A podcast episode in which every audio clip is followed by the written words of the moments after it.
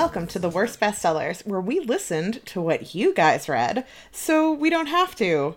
Or we did sometimes, depending on the book. You'll hear about it in a moment. I'm Kate. And I'm Renata. And this is the 150th episode of Worst Bestsellers. Hooray! Oh my gosh. We're so g- good.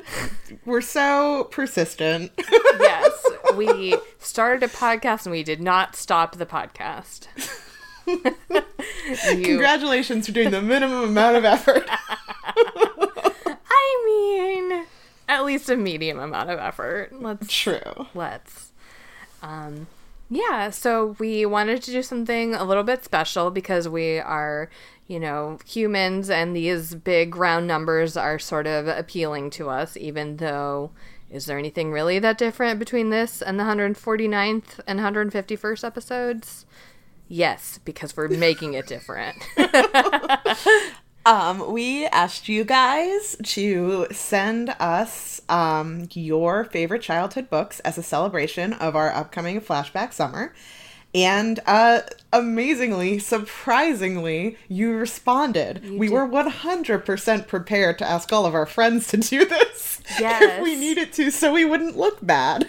Yes, when we were talking about what to do for our 150th episode, we had this idea of a, a call in type show, except you can't literally call in because we don't have that kind of capability, but an email in call in show. And and we were like, well, if no one does it, we could at least get a few of our friends to do it and pad that out into an episode. But we didn't have to. You guys did it, and I, it was such a treat to listen to all of these recordings. I'm so excited to share them all with all of you listeners. Um, especially, you know, now we're we're in the time of COVID. I think we're all just looking for a little virtual human connection, and it's just it's been so sweet to hear all of your voices and and to hear how um, you can hear like people are still moved talking about these books that meant so much to them as kids, and it's just really just really wholesome and just a lot nicer than uh, the garbage we normally are doing for this podcast. 100%. I said to Renata more than once when, well, I said in my head more than once. I think I only said it out loud to Renata once that you guys are just the cutest and the sweetest, and we love you. We do love you.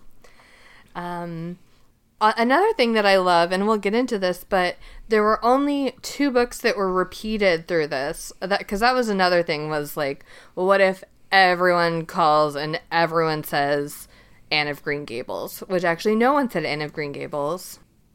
But I'll say it now. I love Anna Green Gables. Um, but there's such a variety, and it's such a mix of like total all-time classics and books that like I had never heard of, and I have a degree in children's literature, basically. Um, so it, I I also think there's something inspirational about that too. Like no matter what, like everything is somebody's favorite. Yeah. We didn't script this part, uh, Renata, but what I know we've we have done flashback summer for a long time, and um, we've talked mostly, I think, about series that were our favorite as a kid. But if we were a podcast you listened to, what would you have uh, written in to talk about? I feel like the truest answer is all, is my problematic fave, which is the Little House series by Laura Ingalls Wilder, which we've talked about actually doing an episode about, and I feel like I don't want to get into a whole episode's worth of it because I don't really feel qualified to talk about as an adult, like realizing how like painful and racist those books um, are. But as a kid, I just I loved them so much, and that was always kind of our go-to like playground thing was like playing Little House, and like we we went to South Dakota. Like it was a thing that it it did mean a lot to me, and so I so I think that is it. But I think if I were calling in, I would fudge it and I would say Anne of Green Gables, which I loved, I think, slightly less, but is, in retrospect, slightly less problematic. How about you? Um, I actually think I would talk about a book that we have talked about on the podcast before. One of two things either the Scary Stories books, um, which I talked about at length when we did that, or um, I saw a tweet today that said something along the lines of, like, what was the book in your childhood that you read that made you want to be a writer? And for me, that was the, um, the Nina Tanleven books by Bruce Coville, uh, The Ghost in the Third Row and The Ghost Wore Gray and The Ghost in the Big Brass Bed, uh, Big Brass Bed, and we did The Ghost in the Third Row um, a couple summers ago or last summer. I don't know how time works anymore. No, one time, does really. time is meaningless. but I do remember that book. It was cute. I never read it as a kid, though. Yeah, I was like super obsessed with them, and I remember one of the first like stories with a beginning, middle, and an end that wasn't just written on like the fake book cutout pages that we played with in um that we did crafts with in like second grade was essentially a short story that was 100% ganked from those characters. Um, it, it was basically fan fiction with the names changed because I, I loved them so much and I knew that those were the types of stories that I wanted to read more of and write more of. And here I am attempting to do that as an adult. Uh, yeah, so I, I like those still. Books are great, except for a lot of them. But But with that segue, why don't we dip into what our listeners liked? All right. Um, we're actually going to start with Andrew and Craig, uh, the Overdudes from Overdue, who uh, were kind enough to get together and record a little bit about their favorite childhood books. And uh, here they are. Hey, Renata. Hey, Kate. I'm Craig, And I'm Andrew. and we're the idiots from Overdue. It's a podcast about the books you've been meaning to read, but we're going to tell you about our picks for the flashback summer episode that you're doing. Andrew, you read books in the summer as a kid, right? I did. I sure did. The uh, the ones I wanted to talk about were the Prydain Chronicles by Lloyd Alexander. Um, so in my tweens, going into my teens, I was starting to look beyond Narnia and Middle Earth for fantasy. Found things like Redwall and the Wheel of Time, but I also found the Chronicles of Prydain, the most recognizable title in this quintilogy of Yep. books. Is probably the Black Cauldron, which was made into a notoriously unsuccessful Disney animated film in the mid 1980s. Love it. It was so unsuccessful that they didn't release it on home video till 1998. Anyway, the book series is about magic and adventures and supernatural forces and good guys versus bad guys. But more so than your Tolkien's or your Redwalls, it's also about growing up and finding your way in the world. Um, the entire series sort of takes the hero's journey and maps it onto adolescence in a way that appealed to adolescent Andrew. You asked for ca- candy pairings. I would pair this with Twizzlers Pull and Peel which is the licorice that you peel apart and eat one string at a time like string cheese. I could stretch the metaphor and say that peeling back the layers of these characters one string at a time is satisfying and prolongs your enjoyment of the candy, but mostly it's just a good candy. Thank you. The end. Now it's Craig's turn. Now it's my turn. One of my favorite summertime reads growing up was the Young Jedi Knights series by Kevin J. Anderson and Rebecca Moesta. It's set 23 years af- uh, ABY, that's after the Battle of Yavin for all you nerds out there. and the series covers the Jedi training of Han and Leia's twins, Jacen and Jaina Solo. There's also a cool warrior princess, as well as Chewie's nephew, whose name is, get this, Lowbacca. Lowbacca. No, it's not. so what if they're not canon anymore? Star Wars side stories are fun. Just ask Baby Yoda. Uh, plus, it was great to be a teen reading about other Star Wars teens, building lightsabers, meeting classic characters, and letting the Force be with them. Uh, if I was gonna eat a candy with these books, it'd be Junior Mints because I would buy them in the grocery store checkout aisle. And I remember reading these books in a food line in North Carolina once. Uh, also, because Junior Mints are like junior versions of your favorite heroes, like the That's junior cute. versions in these books. nice. All right. I um first of all, thank you again, Andrew and Craig. They um have been such such kind and generous dudes to us as a um a shorter running book podcast than them and and they're just great guys and and I also just want to say that I also love those Young Jedi Knights books. but I never read Chronicles of Prydain and I think you can all tell that doesn't sound like something that I would like. Uh, same. I never read that one. I don't know that I read the Young Jedi Knights, but I did read a bunch of other um, Star Wars tie-in novels for kids, and I can't remember any of the titles of any of them now. Um, one of them was the Obi Wan series. Read those. and then there was another one that was like these two kids who were I don't know. It doesn't matter. Star Wars is It doesn't great. matter. They weren't the young Jedi Knights, It's true. which are now um, non canonical because in those books, uh, Han and Leia had three kids, and yet the movies now reveal that they only had one and he kind of sucked. Yeah, but that's a controversial take, and let's not get into that. Let's move on to our let's move on to our next listener, who um, here he is. He's Alan. Yes. Hi, Renata, Kate, and Duarte. This is Alan. I am from Philadelphia. I grew up in Hong Kong, but I live and work in Philadelphia now. My favorite book from childhood is Watership Down by Richard Adams. You might have heard about this book already. Uh, this was covered on the Overdue podcast, but a quick plot summary is it follows a group of rabbits who uh, decide to leave their home after one of the rabbits has a vision of their home being destroyed, and they go on a grand adventure across the British countryside to find a new warren. They meet other rabbits, they meet a cat, they meet they go and they they uh, encounter a farm. They meet a seagull. Uh, there are many characters. It's quite the well constructed world.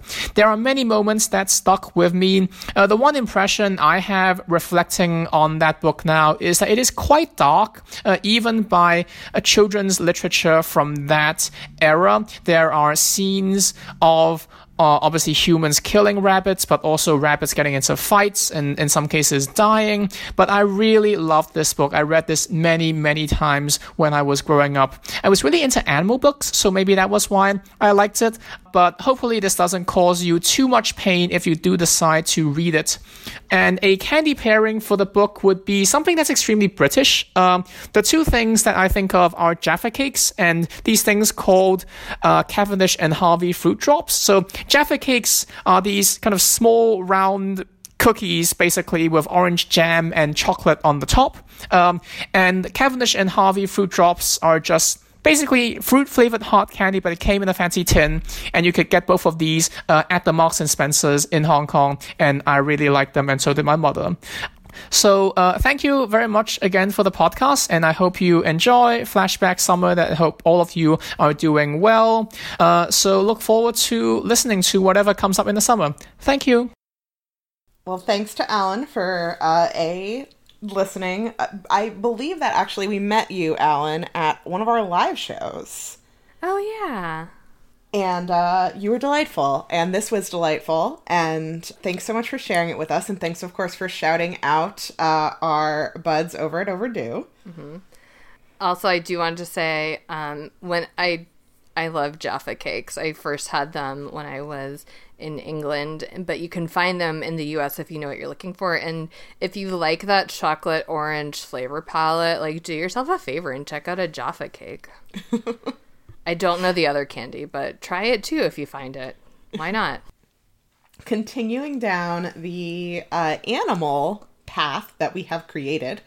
Uh, next, we're going to hear from Red, uh, who's going to talk about a book I'd never heard of called The Wainscott Weasel. Hello, worst bestsellers. Uh, my name is Red. I'm originally from the sunny deserts of eastern Washington. And uh, the book I went with, although I'm terrible at choosing a favorite of anything, uh, as my childhood favorite for, for this flashback summer, is The Wainscott Weasel by Tor Seidler, I believe. This book was kind of a, a little bit in the spirit of, a, of Watership Down, which I wound, wound up reading later on. This book came out, I think, in 1993 or so, and so I would have been 10 or 11 reading it. And uh, I was just a kid who really loved animal stories. And looking back on this book, I can see why I loved it so much, as it was a story of just impossible situations and impossible love um, in retrospect, because as it's the story of a weasel that falls in love with a fish and has to figure out how to save her from impossible situations. So while I haven't thought about it too much in the last 20 years, I was amused to look it up, figure out the name, and see that a couple Goodreads reviewers were um, quite put out by the thought of a fish weasel romance. As far as a candy pairing, I would say just berries, you know? Whatever a weasel's gonna eat berries, chicken eggs from the coop you've tunneled into. Yes. This- oh, Well, I was gonna say that. I by the way, I didn't mention this before because we were too busy talking about how we like Alan. But I never read Watership Down, and like I never will. And I feel like for me, like I loved animals when I was a kid. I love animals now, but I also was and am so sensitive that I think everyone was like, "Oh no, she can't read Watership Down." Like I didn't even hear about this until I was in college, maybe, and I think everyone was just like, "No, that's not for her." Um, I, I wrote in my notes in caps like fish weasel romance with multiple question marks and I this sounds a little bit less sad but I think I, I still if I were to read that I think I would just be moved by the tragedy of this aquatic land romance that couldn't be. Also, I want to say another thing, which is we love all of our listeners, but we especially love our Patreon patrons.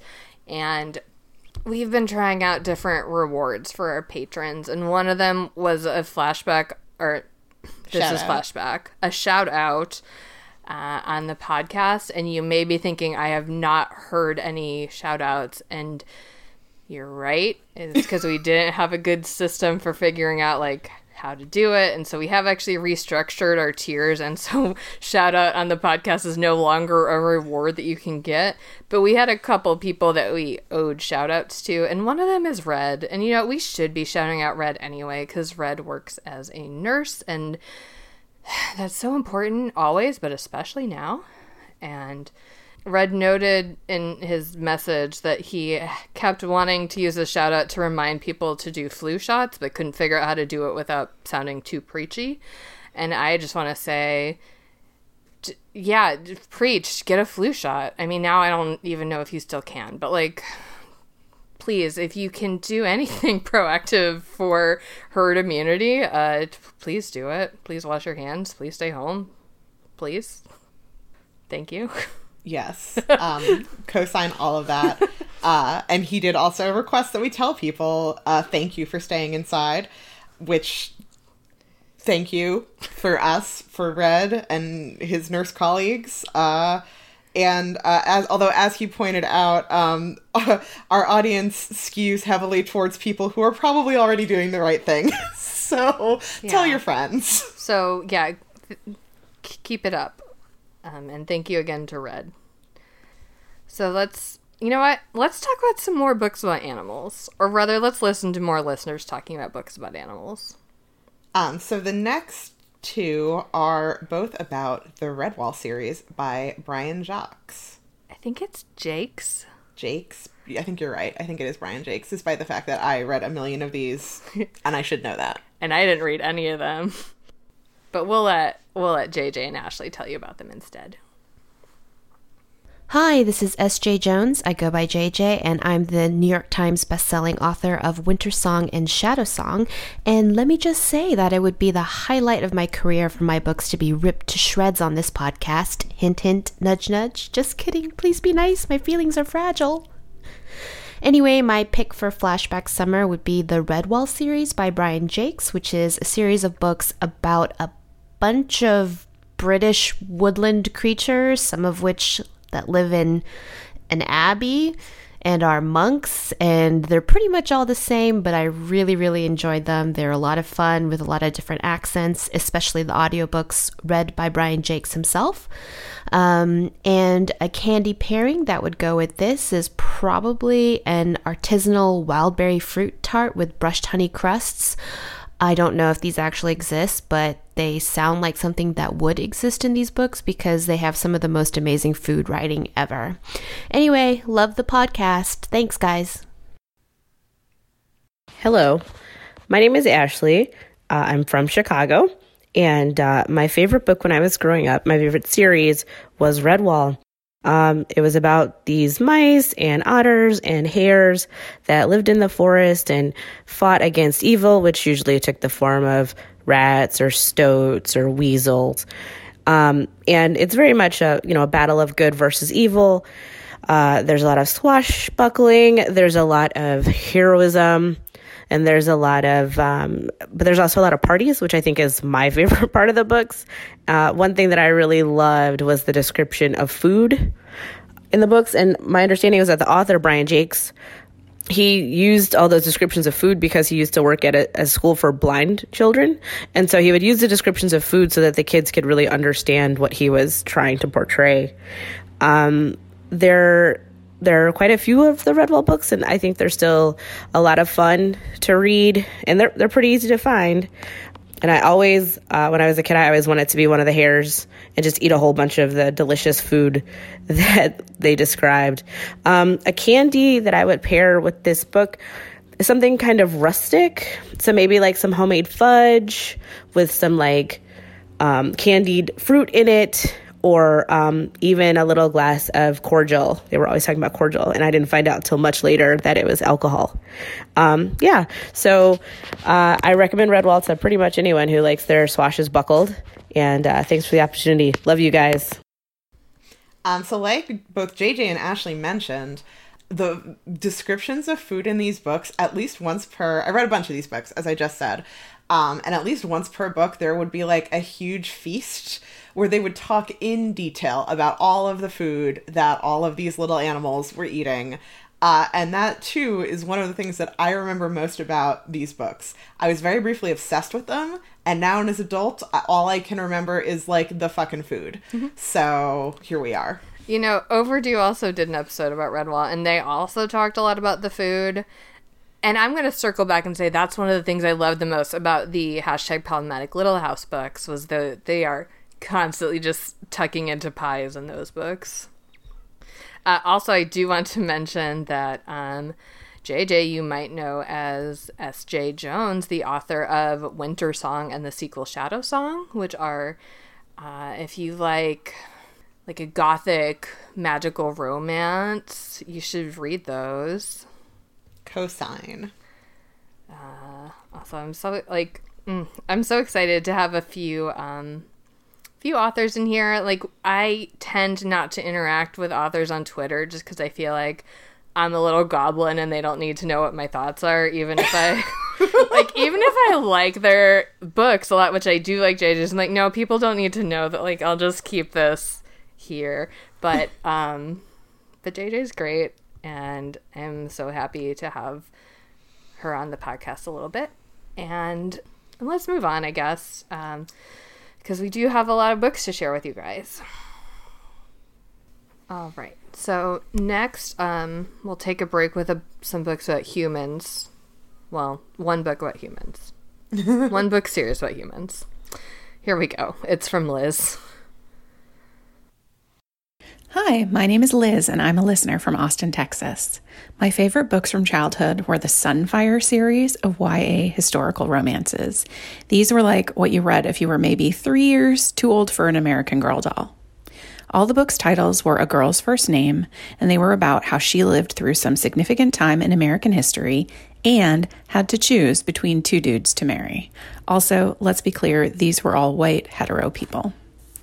These books were how I learned a lot of history. For instance, the Triangle Shirtwaist Fire, the San Francisco earthquake, and in the book with my name, the Salem Witch Trials. My candy pairing for these books would be something appropriately old timey and also a little sickeningly sweet, like these books are, so I choose Saltwater Taffy. All right. I have to say that I never heard of this series, and I think I would have loved it. Like this description of if you were three years too old for the American Girls books. Yeah, like I well during that time I guess I was reading all the Ann Rinaldi books. Loved I loved an Ann Rinaldi.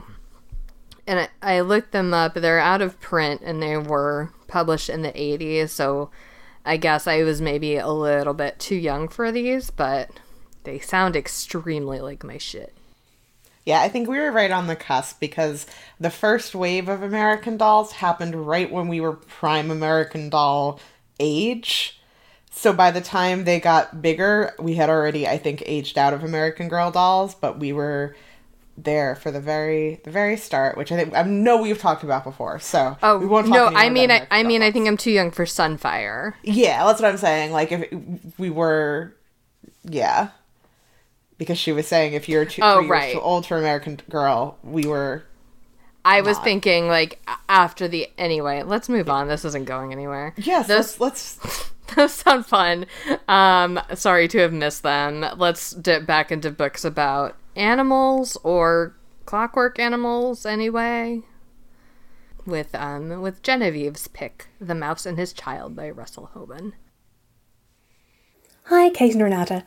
I love the podcast. I've been listening for years. Uh, my name's Genevieve. I'm from New Zealand, and one of my favourite books from childhood is The Mouse and His Child by Russell Hoban. He usually wrote for adults in the dystopian or magic realism genres, and this is a pretty grown up children's book. It's about a clockwork toy mouse and his son, and their search for a home and their determination to become self winding, rather than relying on other people to wind them up and set their course. It gets into some pretty existential questions, and it's also pretty violent for a woodland creatures kind of story. At one point, mid conversation, a frog who is advising the toy mice gets swooped down upon by a bird of prey and carried off. Um, it was also the first book I remember where the issue of villainy wasn't clear cut.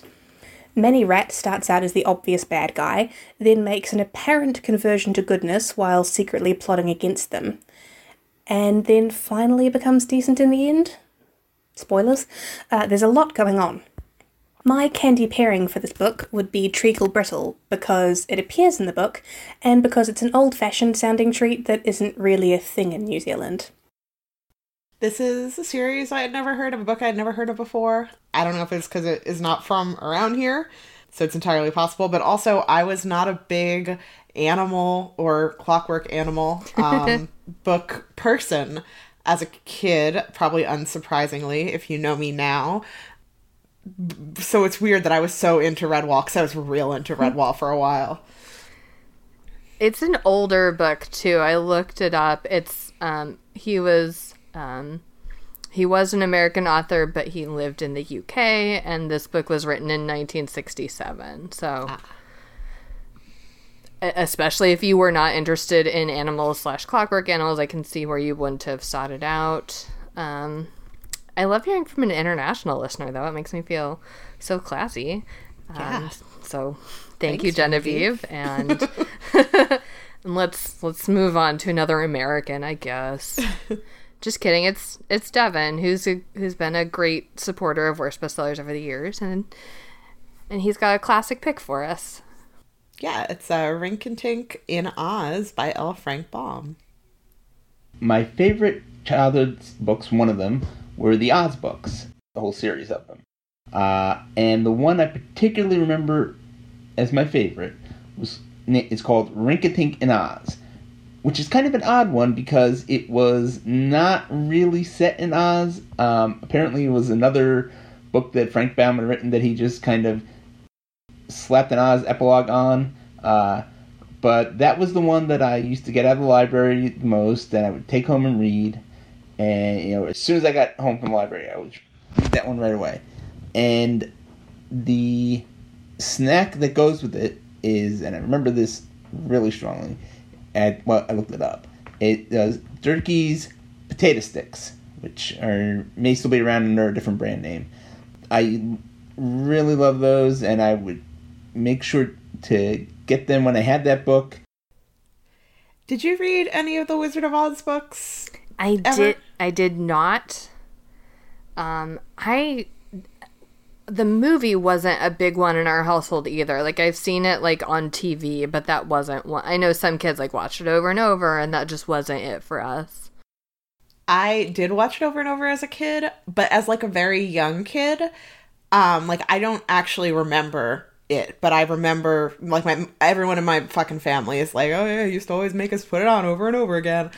I didn't read any of the books though until I think I was in fourth grade, and it was one of our um, like in our reading program, our curriculum. Um, the Wizard of Oz was one of the books for the advanced reading class, and I vaguely remember reading it, but not super well. And I never actually sought out any of the other ones. There were a lot. There were like twelve of them. Well, I'm glad. I'm glad they were there for Devin, and also I love like those canned potato sticks, and I would eat some right now if I had them. Same. All right, uh, let's move on and, and hear from a couple of our other fellow podcasters, um, Kathryn and Melissa from the Truer Words podcast, which I also recommend if you're into books and writing. But let's let them tell you about their favorites. They've got a couple of classic picks. Hi, Worst Bestsellers. This is Kathryn, one of the co hosts of the Truer Words podcast, and I live in Tulsa, Oklahoma. My favorite childhood book is A Wrinkle in Time by Madeleine L'Engle, which is the story of Meg Murray, who is sort of a bookish and eccentric 13 year old girl who is part of a family of scientists, and her father um, has gone missing. And over the course of the book, she has to travel through time and space to get her father back. This is a book that I have read probably at least 20 or maybe 30 times over the course of my life. And every time I read it, I just love it all over again. It's the book that taught me that it is a good thing not to fit in. It's a good thing to be smart and stubborn and to not take no for an answer. And it has one of the best first lines of any book ever, which is, It was a dark and stormy night, which I just love so much. So you've inspired me to go ahead and reread it for perhaps the 31st time this summer. Thanks. Hi, Worst Bestsellers. I'm Melissa. I'm one of the hosts of Truer Words podcast. I live in New York City. My favorite book from childhood is The Secret Garden by Frances Hodgson Burnett, which is the story of Mary Lennox, who moves into her uncle's mysterious Misselthwaite Manor after her parents are killed in a cholera epidemic in India. And Mary becomes obsessed with the secret garden that her uncle locked up after his wife passed away. And she discovers that the garden is not the only secret in the house. She also learns to care about people and about nature and brings the garden back to life. And it absolutely has some issues with colonialism and disability representation and whatnot, but I am a sucker for a poor little rich girl in an English manor house. And I really like that Mary is allowed to be a very like sour little girl, but she's so compelling right from the start. And, you know, they make it very clear that her parents neglected her and that nobody cared for her. And she learns to care for herself and she learns to love herself. And once she loves herself, she can love others. And that's one of the lessons of the book and how we can rejuvenate things that you think are dead inside, basically. And here in, in Central Park in New York City, there's a conservatory garden, which is the only English style formal garden in the park. And there's a Burnett statue that is named for Frances Hodgson Burnett. And there are two children in the statue that are meant to be Mary and Dickon. And it's absolutely my favorite place in Central Park. It's so beautiful, especially right now. There are all these tulips blooming, and it's so beautiful. And, you know, I'm mostly cooped up because of the pandemic. But when I take a long walk and I go to the conservatory garden, it really is a reminder that things regenerate and that there will be life after COVID 19. So that is my pick, The Secret Garden. Thank you. And these are two books. I Kathryn has picked A Wrinkle in Time and Melissa picked The Secret Garden, and I loved both of those books. Um, I the thing that I remember most about um, Wrinkle in Time, obviously classic, but uh, the thing I remember most about The Secret Garden is that they published those books with the necklaces and they did like The Secret Garden, A Little Princess, I think one of the Little House books, and it was just like a cheap paperback copy of the book, but it had like a cheap charm necklace with it. And I just remember seeing those at bookstores constantly as a child. And and I'm still like sort of this way about things. Like I desperately wanted one, but I also did not care enough about any of those books to buy it. And if I wanted to get it, I wanted it to be something significant to me, which of course like I liked such weirdo books that it was never going to happen. But I was very envious of of those. Well, I liked the book, but I never got the necklace. But you know what? Now there's Etsy, and we can get necklaces for whatever books we want. That is very true. What I remember most about The Secret Garden is when they they like bake potatoes and put the potatoes in their pockets to keep them warm and then they eat the potatoes. I think what I'm learning is a lot of my childhood favorite books were just about food. And also, I would eat a baked potato right now if someone offered that to me. Um, also, I joined Melissa in having a a problematic fave, as I as I mentioned, and I think you know we can acknowledge that and we can strive to do better, but also some of these books just have really good potatoes in them and other things as well. All right, there's a lot of books, obviously, that we're talking about that um, we are familiar with, but there's also a bunch that we're not super familiar with. Um, so we're going to hear from a couple listeners, uh, Madeline and Lucy and Nora and Imogen and Joyce uh, about books that were more or less totally new to us, So at least totally new to me. No, to me as well. Yeah. Um, so let's hear what they have to say about uh, these perhaps not as well known books. Yeah. So we're just going to play these through um, a few in a row just so you don't have to hear us keep saying, Yeah, I haven't heard of that, but that sounds cute. But I will say that um, Lucy is another one of our beloved Patreon patrons and she and her cat Oberon are both owed a, a shout out from us. So I just want to say, Lucy, great name for a cat, first of all, and thank you so much. And now let's hear let's hear about the book that you like that we don't know what it is. Hi, Kate and Renata. It's Madeline from Somerville, Massachusetts. My flashback summer book is Daddy Long Legs by Jean Webster, written in 1912. It's a story about Judy Abbott's experience at a women's college on the East Coast. My candy pairing for it has to be fudge because I think they make it in the book, and historically, that's what women were making in college during this time. I love the podcast. Thanks so much. Bye. Hello, Worst Bestsellers. This is Lucy in Campton, New Hampshire, and I'm here to reminisce about a porcupine named Fluffy. Is this a traditional flashback summer pick? No, no, it is not. Was my fourth grade teacher embarrassed that her best reader insisted on naming a low grade level picture book as her favorite on a questionnaire that was going in her permanent file? Yes, very much so. However, I was not a snob, and I recognized that Fluffy's vain plight to become Fluffy and his acceptance of his lack of fluffiness, achieved via friendship with a rhinoceros named Hippo, was poignant as fuck. Also, I thought the part where he covered himself in whipped cream was hilarious. So even though it's not a middle grade book, it was heartily enjoyed by this middle grade reader, and it's my flashback summer pick. My candy pairing is, of course, a stick of rock candy covered in whipped cream. Thank you. Hi, Kate and Renata and Duarte. My name is Nora and I live in Washington, D.C. My favorite book when I was a kid was My Father's Dragon by Ruth Stiles Gannett. I didn't have my own copy of the book when I was a kid, but my friend did, and I would always go over to her house to read the book. My Father's Dragon was published in the 1940s, although I read it in the early 90s, and it's about a boy who finds a cat that tells him where he can find a dragon. The boy goes to a secret jungle island where he's heard the dragon lives, and he has many adventures trying to get to the dragon. I loved this book when I was a kid because it has animals in it and it's a little absurd. And there's also a very cool map that shows the path the boy takes to get to the dragon and all the adventures he has along the way.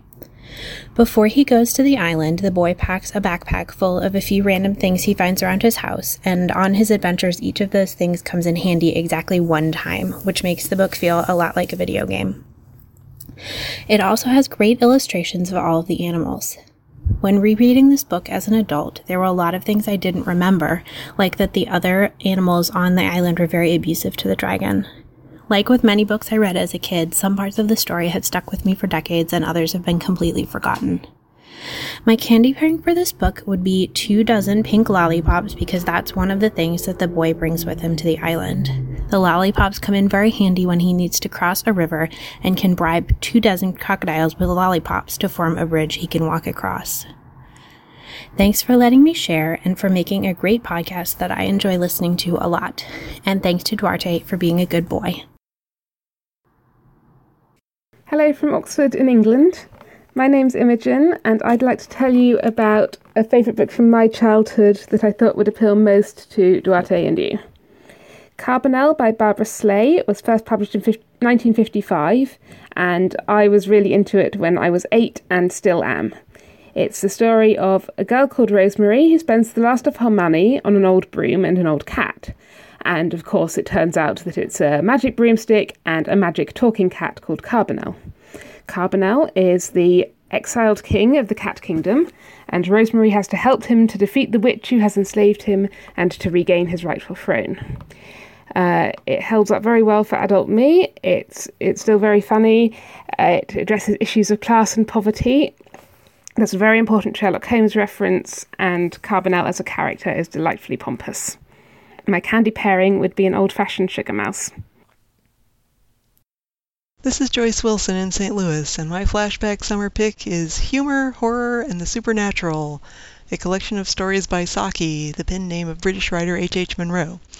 This collection was published by Scholastic in 1972 and perhaps acquired by one of my brothers around then. Scholastic republished it in 1996 as Surprising Stories 22 Tales with Twists. The stories are both grim and funny, and I love them. One of the perhaps better known ones is Sredni Vashtar, in which a frail and sensitive young boy's oppressive guardian is dealt with by one of the pets that he's been keeping in the garden shed. I still love these stories and enjoy listening to Richard Crowist's audio versions.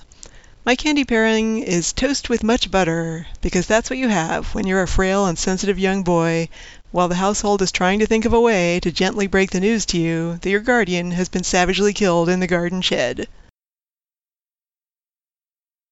Um, and of those, I do want to say though um, that again, Imogen, um, thank you for calling in with your accent, for making your podcast sound just a little bit classier than our normal American trash.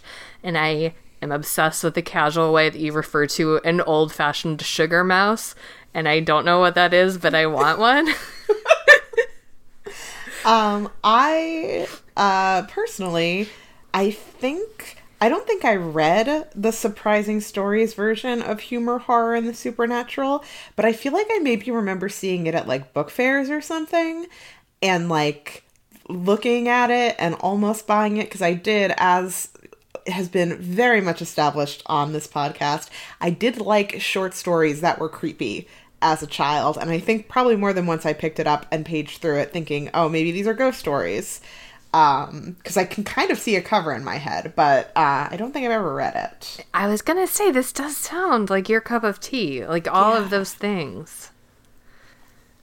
Well, I Maybe guess to- just goes to show you you can't read can't read everything.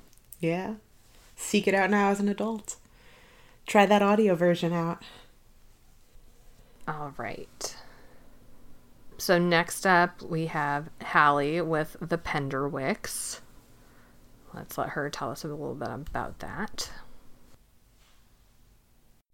Hey, I'm Hallie from Seattle, Washington. My favorite childhood book series is probably The Penderwicks by Jeanne Birdsall.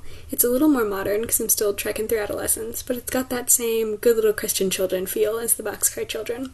It's four girls, and I'm convinced the second oldest is gay, which isn't canon, but I mean, it kind of is. Uh, the mom is also dead, so it almost meets that Disney criteria.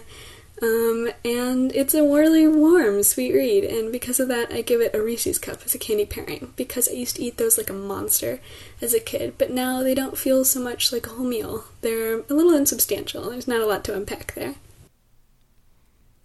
All right, mostly Kate. I thought you might. Have you read these?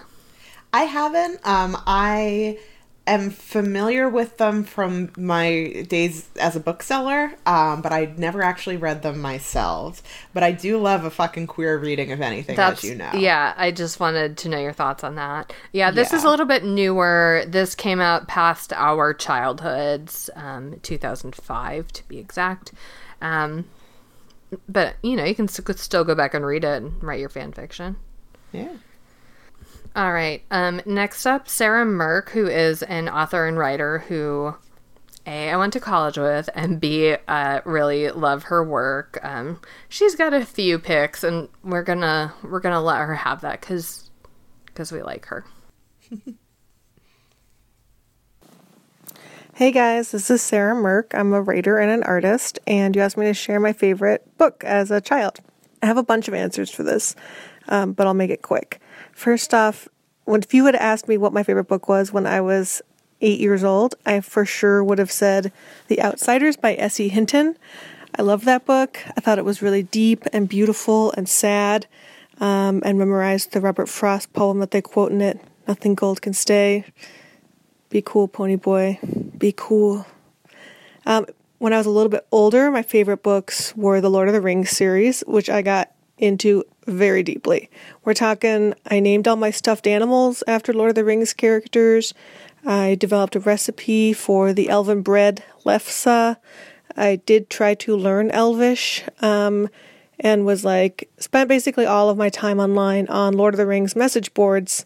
Um, shout out to uh, the Inklings message board circa 1996.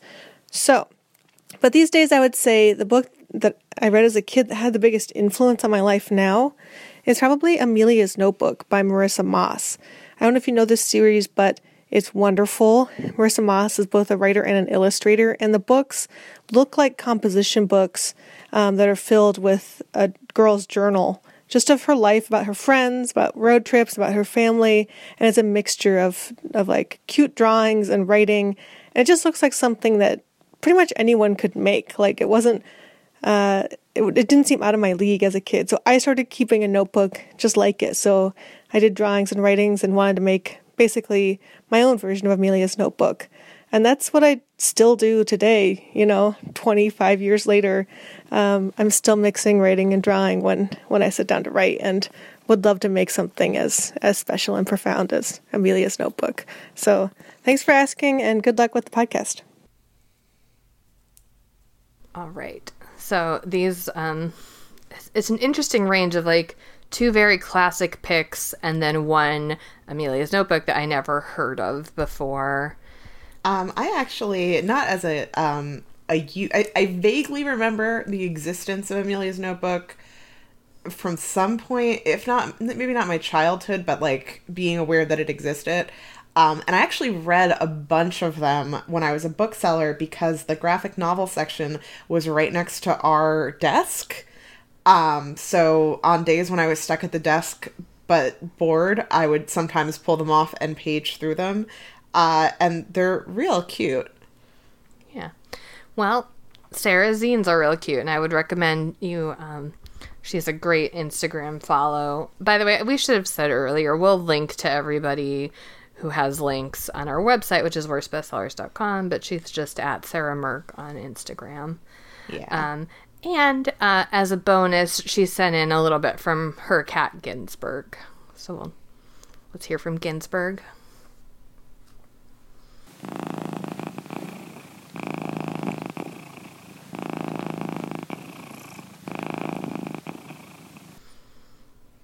All right, yeah. Ginsburg, clearly a very um, educated, very well read cat, and we love to hear that.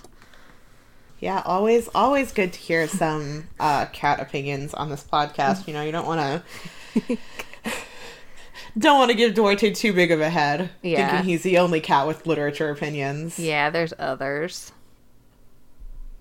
All right. Well, thanks, thanks everyone for those books. Uh, let's let's move on to a, another animal book. Hi, this is April from Brighton, Michigan. My favorite childhood book was Where the Red Fern Grows. I probably read it a hundred times. I got it in the Scholastic uh, book club flyers that we get. Um, I just remember reading it over and over again. It made me cry every single time. And to this day, I still love um, those books best that make me cry and give me that catharsis at the end. And it just made me uh, the reader I am today. This is one. Um, April mentions crying from it. I remember this was a book that my fifth grade teacher read aloud to us, like a chapter at a time. And our teacher would like make fun of people if they were crying about this book. And in retrospect, I'm like, well, I don't like what human could not cry at where the red fern grows. Like, what were we supposed to understand from this? I had like the exact opposite experience where, um, first of all, despite the fact that I'm not super an animal person, I did read this and sob over it. Um, but it was a silent independent reading when I was, I think, in seventh grade. And as people were finishing the book, my teacher was like, would stand at the front of the room and as like every student got to the really awful parts and would start like having like their lower lip quiver, she would jump up from her desk, grab the student, and whisk them away into the hallway so they could cry in private. Oh. like literally, it was like student after student after student. That's very funny. As we all like sobbed over this book. You know, which is like, I liked her a lot. She was a good teacher overall, but that is uh, a very fond memory from middle school for me. See, mine in retrospect, I feel like this is like a band men story for me because my fifth grade teacher was male, which I know it, you know, there aren't as many male teachers for that age group. And I, he had this kind of whole like gruff shtick, I guess. And in retrospect, maybe some of this was meant to be joking, but as kids, we're just like, oh my God, like, this is terrible. Please just let us cry. Please. Yeah, that sounds pretty awful. Also, of course, others have mentioned this as well, but like, God, love a Scholastic Book Fair. Like, what an iconic. Just if you were a bookish kid, of course, Scholastic Book Fair. What could be better? Yeah, it was like I remember too. I I may have told the story on the on the podcast before, but um, when I was a kid, my parents had like a rule that like they wouldn't buy us toys except for like birthdays and Christmas and stuff. Like we had to use our own money for that, um, but they would buy us as many books as we wanted.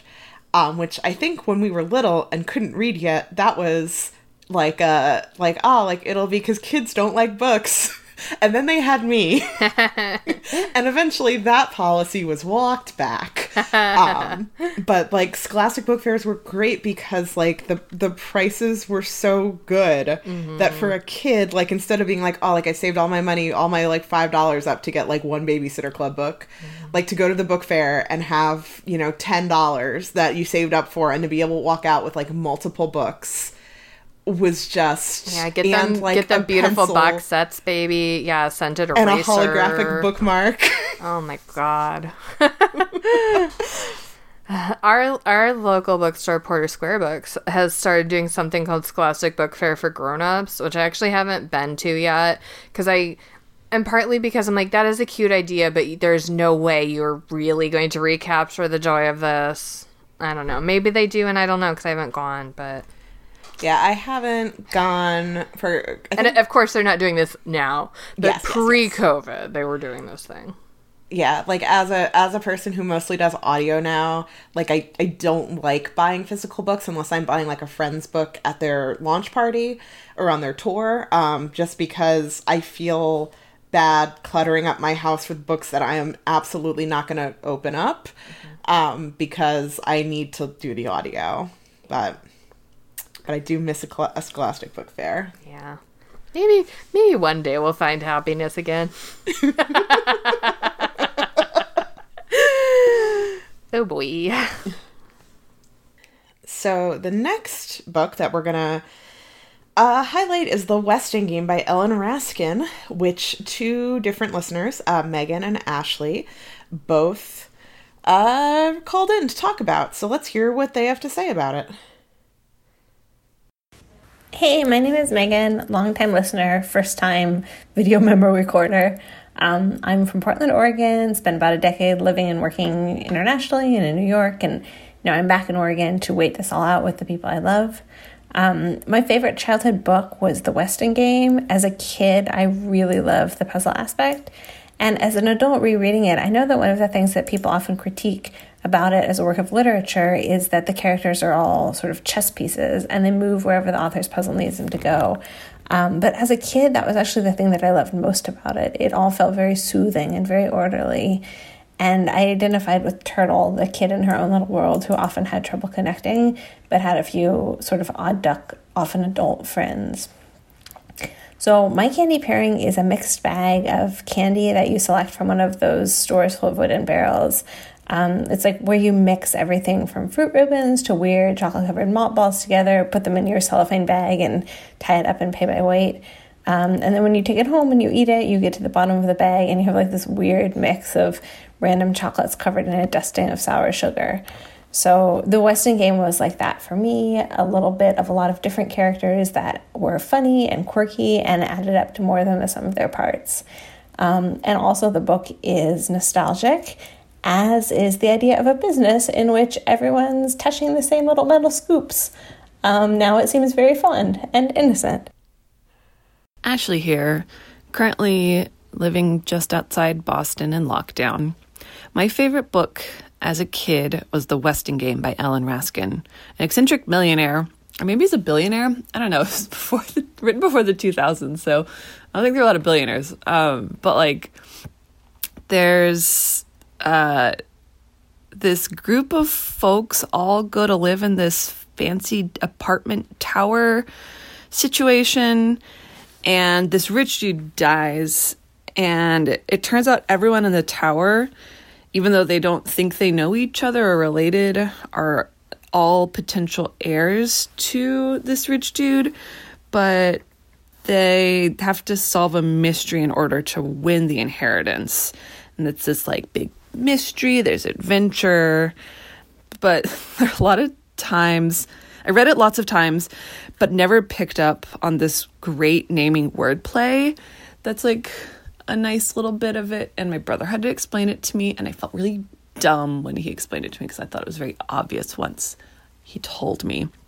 Uh, this was my favorite book until probably middle school when I read the Tamora Pierce Alanna books, which, you know, it's a girl who goes undercover to train as a knight. There's adventure and romance, and it was probably the most erotic piece of media I consumed before I saw Fan of the Opera freshman year of high school. It was very sheltered. I have to say, this was a favorite of mine as well. Um, I read it a ton of times as a kid. I think I bought it from the Scholastic Book Fair. um, and uh, I was just like obsessed with the mystery, obsessed with the cleverness. Um, and kind of like Megan said, like I can see how an older person might like look down their nose at how very obvious some of the puzzles are and how very obviously some of the things fit together. Um, but as a kid, like being able to sleuth through and figure out the clues was so exhilarating to me. Yeah, we, this actually the same fifth grade year that we read "Where the Red Fern Grows" and we're encouraged to stifle our emotions. We, I that teacher also did some good things, such as we read the Westing Game, and it was like a big thing. Like I remember we all made these big posters of like each suspect and like kind of going through and like gather, you know, each like chapter by chapter gathering evidence, and that was, you know, I still remember how much fun that was um, yeah, so it's a great book. I also want to say that um, Ashley mentioned that it eventually was supplanted as a favorite by uh, Tamora Pierce's Alanna books and also the Phantom of the Opera. And I'm a little surprised that uh, no one actually called in about Alanna. I, which are books I never read any Tamora Pierce when I was a kid, but I know so many people loved her books, and I kind of wonder if all of you are like, well, everyone's gonna call in about Tamora Pierce, so I'll say something else. And then no yeah. one did. Now that you mention it, that is very surprising.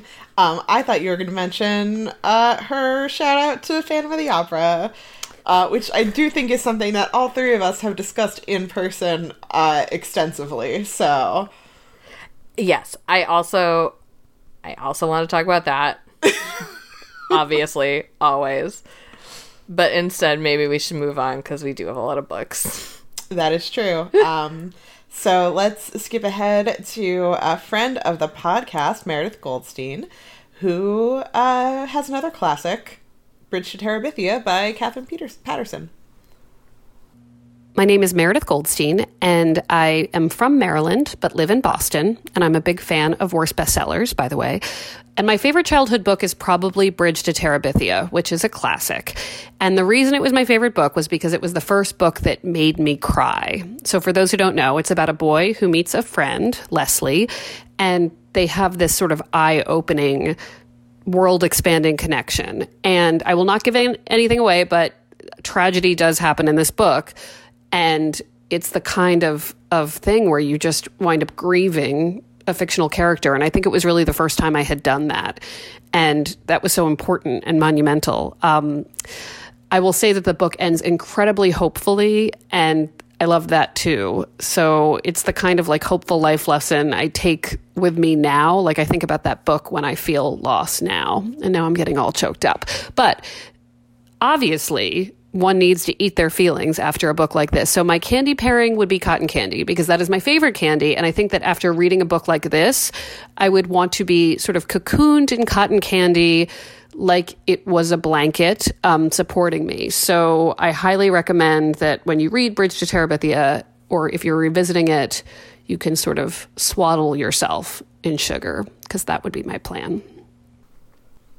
Um, two things. In addition to being friend of the podcast, uh, Mer- and uh, Meredith is also um, the Boston Globe's love letters columnist and the author of the books Can't Help Myself and Chemistry Lessons, both of which are great and you should read them. Um, and also probably read Bridge to Terabithia if you never have. This is a book that I. This destroyed me as a child, like even more than Where the Red Fern Grows. My God. I think I didn't, which is so weird because I am like, as I have said before, I'm not like a huge animal person usually. As a kid, I was not a crier really a lot. I didn't really become a crier until college. Uh, and I sobbed through Where the Red Fern Grows. And while I was very sad at Bridge Terabithia, I did not cry reading it. All right. Well, I'm people are monster, different. though. People are different. It's fine. It's fine. It's fine. We've Uh, established. oh, let's move on. I'm depressed. Sorry. Not at you. At at Terabithia. Okay. So uh, next up, we have our uh, former guest and beloved DM from our Twilight D and D episode, Danielle, talking about the series of, affor- of unfortunate events by Lemony Snicket. Hi, I am Danielle from Philadelphia, previously on the Worst Bestsellers Twilight Eclipse episode. My book for Flashback Summer is the series of unfortunate events by Lemony Snicket. Um, I will stick to the first one because it is a 13 book series, and this is one of my favorite childhood reads because I would read these books over the summer when school was out and get into this world of these three children who just had all of these unfortunate events thrust upon them everything from their parents dying to an evil uncle trying to murder them um, and just watching how they navigated through that um, because parts of my childhood were also unfortunate um, so yeah really loved those books even though I cannot remember them in my adulthood. My candy pairing for these books are warheads because you start eating a warhead and you think this is the most painful experience of my life. Um, and then you sort of start to get used to it and then it gets sweeter and then you pop another warhead in and you think, oh God, no, this is painful. When will it be over? I I love this series too.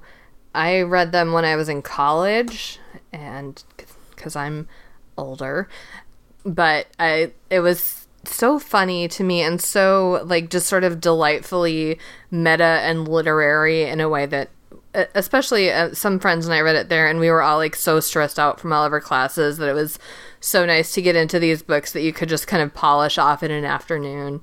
And we petitioned to start a formal campus group for um, well we called it VFD which is the name of the secret society contained within the series of unfortunate events so that we could get an official campus email address that was just vfd at grinnell.edu which we were really proud of even though we didn't really do anything with it it was just like just like a really good achievement that we felt like we unlocked I am trying to remember if I started reading these because of you suggested them, or if I just happened to be. I know that I borrowed them from my cousin, um, who was of the middle grade age for these books when they were coming out.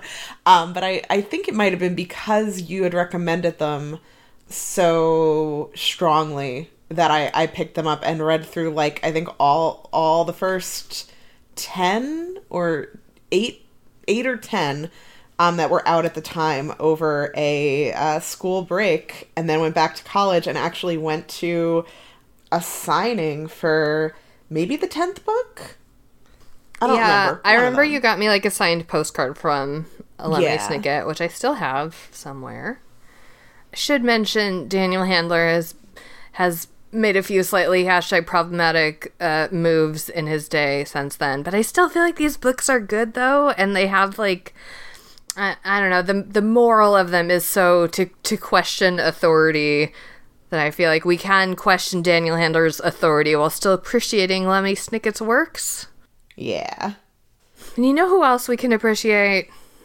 Ann M. Martin. We certainly can. Um, before we dive into the Babysitters Club, Megan is here with a different Ann M. Martin title, Just a Summer Romance. Hey, Kate and Renata. This is Megan, also known as at Megs on Twitter. I live in Texas now, but I grew up in the Canadian east coast of Nova Scotia. My flashback summer book is Just a Summer Romance by worst bestseller favorite Ann M. Martin. Obviously, I got hooked on the BSC as so many of us 90s tweens did, and when I was prowling the Scholastic Book Fair in 7th or 8th grade, I came upon this book. I picked it up 100% because it was the author I loved, and I swear I must have reread that book over 50 times. It's a teen romance between regular girl Mel and dreamy Justin, who turns out to have just been cast in a soon to be incredibly famous TV show. They have a lovely summer romance on Fire Island, which BSC superfans will remember as the background for at least one super special, if not several others. Then, once she returns home, she sees him on TV, and honestly, she can't even. It's adorable, and it probably paved the way for all the romance that I love now. My candy pairing for this book would definitely be one of those ice pops that come in a rainbow of colors, and they're basically just sugar water, but they remind me of being a kid when sugar water was kind of where it was at. I, I hadn't heard. I'm sure I would have liked this if I had read this. I did read a couple of Ann M. Martin's other non-babysitters club books. The one about the family that had like ten kids. I think it was called like just the ten of us or something. Ten kids, no pets. There you go. But mostly, I want to talk about how Megan referred to sugar water ice pops, and I feel like what that kind of popsicle is called is like a hotly debated regional item. And I just want to come out as Team Otter Pops. Yeah, I was uh, Team Flavor Pops as a kid, but I'm also, you know, Team Soda, and I come from a place where Mischief Night exists. So, I mean, sugar water ice pops is certainly the most um, accurate description. But yes. Um. All right. So then, um, I guess Baby Babysitters Club is another thing where we had two people pick that series, but I love so much that uh, these two callers have picked different books and gone into them with such specificity. And I feel like everyone who read Babysitters Club would be able to like with that amount of specificity name their favorite one which is i don't know it's funny because there on one hand the series is so formulaic and yet i don't know for me it was definitely the super special where they went to camp how about you um, for me, I think uh, it was probably the mystery Kristy and the Haunted Mansion. This, this all sounds on brand. All right. Well let's let's let liz and courtney tell us about their favorites. And um, liz by the way is another one of our patreon patrons patreon patrons who is super great and is owed a shout out for supporting us. So shout out to liz and let's let's hear about her favorite babysitters club book. Hi, my name is Liz Harvatine. One of my favorite books when I was a kid was Babysitter's Club, number 21, Mallory and the Trouble with Twins. I loved all the Babysitter's Club books, but I this one was my favorite, partially because I think it was the first one I actually owned a copy of. Before this, I had only taken them out from the library. And, but also, I always really identified with Mallory. We both had curly hair. We both had glasses. We were both the oldest of, I was the oldest of four siblings, not eight, but still. Uh, I, I felt a kinship with her. And there was just something about this book that got me so excited. There's, it's about, um, Mallory starts babysitting for twin girls named Marilyn and Carolyn. And they're a handful, but eventually Mallory discovers that part of what, what was making these girls act up is their parents were forcing them to dress alike and act alike and they really just want to express their different personalities. So um, there is a great scene in the book where Mallory gets to take them on a shopping spree, and my nine year old mall loving self really got a charge out of that every time. And like the different outfits that they picked out. Mallory even like gets a little makeover in this one where she gets her hair cut and it's great. I, I like, I remember reading it and just getting so excited about that scene every single time. I, I can't do a candy pairing for this. What I, what I think everyone needs when they read this book is some sort of magical like hair serum that will cause your naturally curly hair to become less curly and more relaxed when you get it cut short, which is what Mallory's hairdresser tells her will happen in the book and is definitely not a thing that happens in real life. I I love someone who can identify with Mallory. I think that takes like such um like I think you have to have a really strong sense of character to identify with Mallory. I agree. Um I whenever I think about Mallory. I think about something that I believe it was uh, Jen who was on our show to talk about the Babysitters Club uh, a few years ago, who had said that she felt like Ann M. Martin was a Mallory who wanted to be a Mary Anne. Mm. And I feel like that is such a great description of so many of us. I mean, I never wanted to be a Mary Anne. Um, I wanted to be a Kristy, and I, we've talked about this before. I mm-hmm. absolutely was not a Kristy when I was a kid, and I absolutely am a Kristy now. Mm-hmm. The secret works. Yeah, yeah. Well, I I identify with Liz's desire for a magical hair serum. Yes, um, and as a fellow curly haired gal. Uh, I'll say too, if you in your quarantine time of need have decided to hop on the sourdough bandwagon, uh, you should check out Liz's Instagram, which we'll link to, um, along with every all the other, these other lovely listeners who gave us uh, stuff to link to, um, because she's real good at it. Yeah. All right, and now I'm super excited about um, our next caller is Courtney Summers, the author whose books I've talked about so many times. And let's hear what Courtney's favorite Babysitters Club book is. Hi, my name is Courtney Summers. I'm an author based in Canada, and one of my favorite books from my childhood was Babysitter's Club Super Mystery Number Two Babysitters Beware. And the Babysitter's Club Super Mysteries were a much more deluxe version of the Babysitter's Club Mystery series, and the stakes were so much higher. And in Babysitters Beware, the Babysitters Club members find themselves stalked by a not very nice person from their past. And it gets really creepy, and it left such a huge impression on me. And I actually think it was sort of a gateway into my love of all things scary movies and and sinister and ominous tales that explore real world threats. Like I owe that to Ann M. Martin. So thank you, Ann M. Martin. And um, a candy that pairs really well with it, or at least a sweet treat, is hot cocoa and marshmallows because the book takes place in the winter and they go to Shadow Lodge and or Shadow Lake in the lodge there. And they they just you know it gets all blizzardy and snowed in and it's just so it's such a good cozy scary read and and I loved it. I loved it so much. It was very treasured for me because it scared it scared the daylights out of me.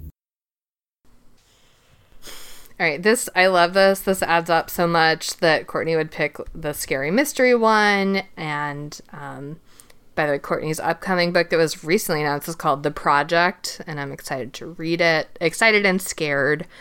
Um, previously, her most recent book was Sadie, which I know we talked about in the podcast many times, and we both loved it so much. And yes.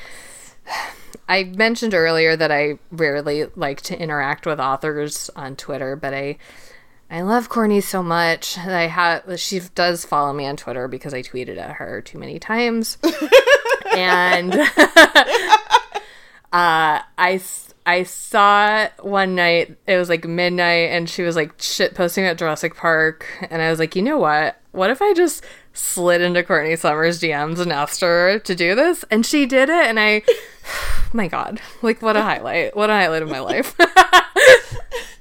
it is very exciting to have her even in this capacity on the podcast. Um, and it's also exciting to me. I was obviously i was obsessed with babysitters club as a kid um, but also obviously i was obsessed with mysteries and creepy things. So when the babysitters club mystery line started it was like my birthday every day. Like the idea that they were doing a series that was just the creepy mysteries and ghost stories with the Babysitters Club was all my dreams come true. And I absolutely remember this book and loved it. And I think actually I still have a copy of it somewhere. I I don't know if I read any of the mystery ones. I remember seeing them and being like, babysitters. What? Oh no, where's the regular ones? and that's great. It's great that there's books for all kinds of readers. yes. now, here's Celia with a book um, that I had never heard of before, but it sounds kind of like my jam. And also, Celia emailed us afterwards to say that uh, in her recording, she mistakenly said that the illustrator was the author. So the author is named Amy Hest, and the illustrator is named Sonja Lamut. Um, and they together wrote and illustrated the book The Great Green Notebook of Katie Roberts. And here's what that's about. Hi, my name is Celia Cleveland, and I'm from Tennessee. It's the long ago year of 1999. The place? Miss Cogan's fifth grade classroom. I am freshly 10 years old and decide to ask my mom to order a book for me from the Book Fair Preview catalog. A book about a girl a couple years older than me, but at age 10, the seventh grade sounded so much more grown up. Indeed, the exploits of one Katie Roberts in The Great Green Notebook of Katie Roberts, who just turned 12 on Monday, are so relatable to tiny me that I don't even care that it takes place in the even older old times of post World War II. From best friend drama, mean girls, baby brothers, to begrudgingly befriending the new kid, Katie's story feels timeless and exactly like reading notes from a friend, despite the sprinkling of details that reveal its setting. Hers was a world I would revisit many times afterwards, and I will always be grateful to her and to the author Sonja Lamut, hope I'm pronouncing that right, for getting me into reading. My candy pairing for this book would be some form of delicious pie, as Katie and her mom stay up late eating pie, or any sort of original flavor bubblegum, because I could not get enough of that as a kid. And by the way, I just want to say that Celia sounds so cute. This sounds like a cartoon character in the best way. I was about to say that uh, shout out to Celia for being absolutely delightful in her recording. It was excellent. And by the way, further shout out to Cecilia for being one of our Patreon patrons and also for sending us these um, Build a Bear Wolverine bears that I don't know if we ever like put them on our social media or anything, but um, we should because they're cute. And um, yeah, we we took pictures when we that night that we watched Dark Phoenix, didn't we? Mm, yes. That wasn't that wasn't um, podcast related. That was just our own personal bad choices. yes, we did. Maybe we just sent them to her. Maybe we did nothing with them. Anyway, thanks, Celia. We did drink a lot that night. We did drink a lot that night. you couldn't go home. we had to watch the fucking um the movie, the VC Andrews movie. We did. Yes, we watched the VC Andrews movie so I could sober up. Yes, drink responsibly, and actually don't go anywhere so it doesn't matter. I guess that's the bright side. You d- don't need to drive anywhere, so you don't need to worry about being sober. anyway, let's let Emma tell us all about a book series that's extremely near to, and dear to my heart. I think this is the only one that we actually, well, Baby Stars Club also, but um, we have previously done a flashback summer episode all about. But you know what? I'm never tired of talking about the Animorphs, so tell us about it, Emma. My name is Emma. I'm calling from Provo, Utah. And my favorite book series as a young kid was the Animorphs books by K.A. Applegate. If you don't know, it's about five teenagers who are given the power to shapeshift into different animals, including various types of cats, in order to fight against the Yeerks, which are an invading alien species that can crawl into your brain and take over you. So they use this power um, to try to stop the invasion from spreading, uh, to try to rescue people in their lives who have been taken over, and for various high school hijinks. Uh, my fourth grade teacher read these books to us after recess every day, and I became obsessed. I had a running playlist in my head of the songs I would include on the soundtrack for the hypothetical movie. I uh, would name the chess pieces after different characters and play my chess games uh, according to uh, various battles, try to map that out yeah, I just love these books. It was one of my first experiences with high school romance, um, which I was really drawn towards, uh, especially um, considering how these relationships kind of crossed um, race and class lines um, and discuss that a little bit. And yeah, these books were a lot of fun and also really sad and depressing as they got increasingly more um, about trauma and PTSD um, and kind of dealing with these really difficult things. Uh, for my candy pairing, I would say Sour Patch Kids, um, but in reverse. So first they're sweet and then they're sour because again they start off pretty fun um, adventure stories and it's all about turning into different cool animals, um, and then by the end, you know everybody is dead or has lost or is broken in some irreparable way. Yeah. Um these books slap. They're so they go so hard, start to finish. Well, some of the ones in the middle actually don't go that hard, and they're kind of kind of filler books. But overall, great series. Obsessed with it. Go back and listen to episode number whatever when I talked about it at length in the past. I think was it our first flashback summer book? It was one. It was definitely in in the first of the flashback summers. Yeah, I don't know what order. So was Babysitter's Club. Uh, next up is another one of my personal favorites, and we're going to listen to Becky tell us about the Dollhouse Murders by Betty Ren Wright. Hello, Becky Mahoney here. And for my flashback summer, I'm going to be talking about The Dollhouse Murders by middle grade queen of suspense Betty Ren Wright.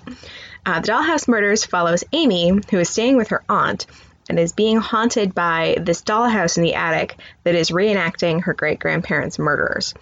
And through these reenactments, Amy eventually determines that the murderer is not who her Aunt Claire thinks it is. Her Aunt Claire thought it was her fiance. Um, but through these reenactments, Amy starts to pick up clues as to the real killer. Uh, so, the reason I loved this book so much was it really showed me that everything horror could be. It was absolutely terrifying, had this really compelling central mystery. And not only was Amy able to lay the ghost to rest, but also she got to sort of confront her Aunt Claire's past trauma around her grandparents' murders and thinking that she was responsible. Um, now I really want to reread it. Uh, so my candy pairing for this would be a bullseye or a Mary Jane or anything that you would get from an old timey penny candy store because um, it's a great little throwback, much like the dollhouse itself, and they're perfect to eat when you're solving a decades old mystery. Have a great summer, everybody. Bye bye. I was so into Betty Ren Wright. Everything about about this episode is basically just me talking about how me I was as a child. um, some of my other favorite Betty Ren Wright uh, books would have been um, The Ghosts Beneath Our Feet, The Ghosts in the Attic. God, what else? I think uh, The Ghost Witch and The Ghost Come Calling were maybe her.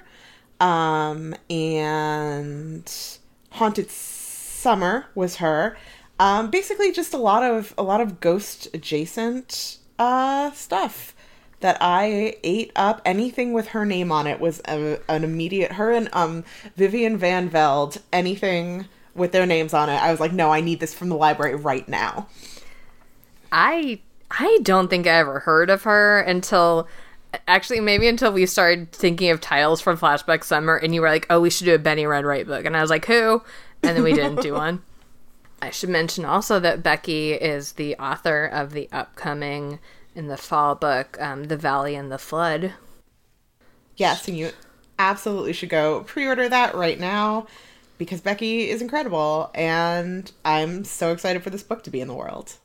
Um, it's it's by Rebecca Mahoney, which is her full name. You can't Oh, just yes. ask for a book by Becky. Uh, I mean, you could probably someone would figure it out. Anyway, that's Becky. Let's move on to um to frankly another book I'd never heard of, but it sounds fun, and it's from Jess. Hi there, my name is Jess. I'm from Atlanta, and my favorite childhood book was The Moor Child by Eloise McGraw. The story follows a young girl named Saaski who is a changeling. She was originally one of the fair folk, but when the other fairies discovered she couldn't do certain types of magic, they exiled her. They actually turned Saaski into a baby and swap her out for a human child. And as Saaski grows up, the story goes on. She loses her memories of being a fairy, and she ends up being a very strange young girl. And she has to deal with bullies and mean adults and learning to accept herself. And she eventually decides to go and rescue the human child she was swapped with. And the adventure goes on from there. It's really good, and the dedication tells you everything you need to know because it's dedicated to all children who have ever felt different. And it's great, and I hope some of y'all will read it and enjoy it. Yeah, I had never heard of this one either, um, but it does sound great. Uh, and I do love a changeling story, although uh, predictably, usually my changeling stories are a little bit on the creepier side. Uh, but a good, a good happy changeling story is not bad either. It reminded me of a book that, that I was severely into as a kid. It was called The Fairy Rebel by Lynne Reid Banks, uh, who also wrote the Indian in the Cupboard books. We don't have time to get into those, but um, this was uh, separate and uh, just I just really really fun. If you like fairy, if you liked the Moor Child, you probably also would like the Fairy Rebel. It sounds like. And uh, next, we're going to touch upon another foundational book of mine.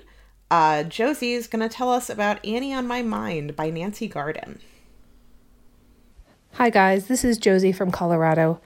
I wanted to thank you so much for the podcast and to talk about a book for Flashback Summer. This book is more of a teen book than a kid's book, but it was really important to me and I wanted to talk about it. In 1995 or 1996, I was 15, 16, and I read Annie on My Mind by Nancy Garden. This book is a story um, of two girls who live in New York City that fall in love. They're both 17, Annie and Liza. It was such an amazing book to me as a queer kid who wasn't out, who didn't know anyone else who was gay. And it was really important to me. And it holds up. I read it again a few years ago, and I'm almost 40. Still a great book. Highly recommend it.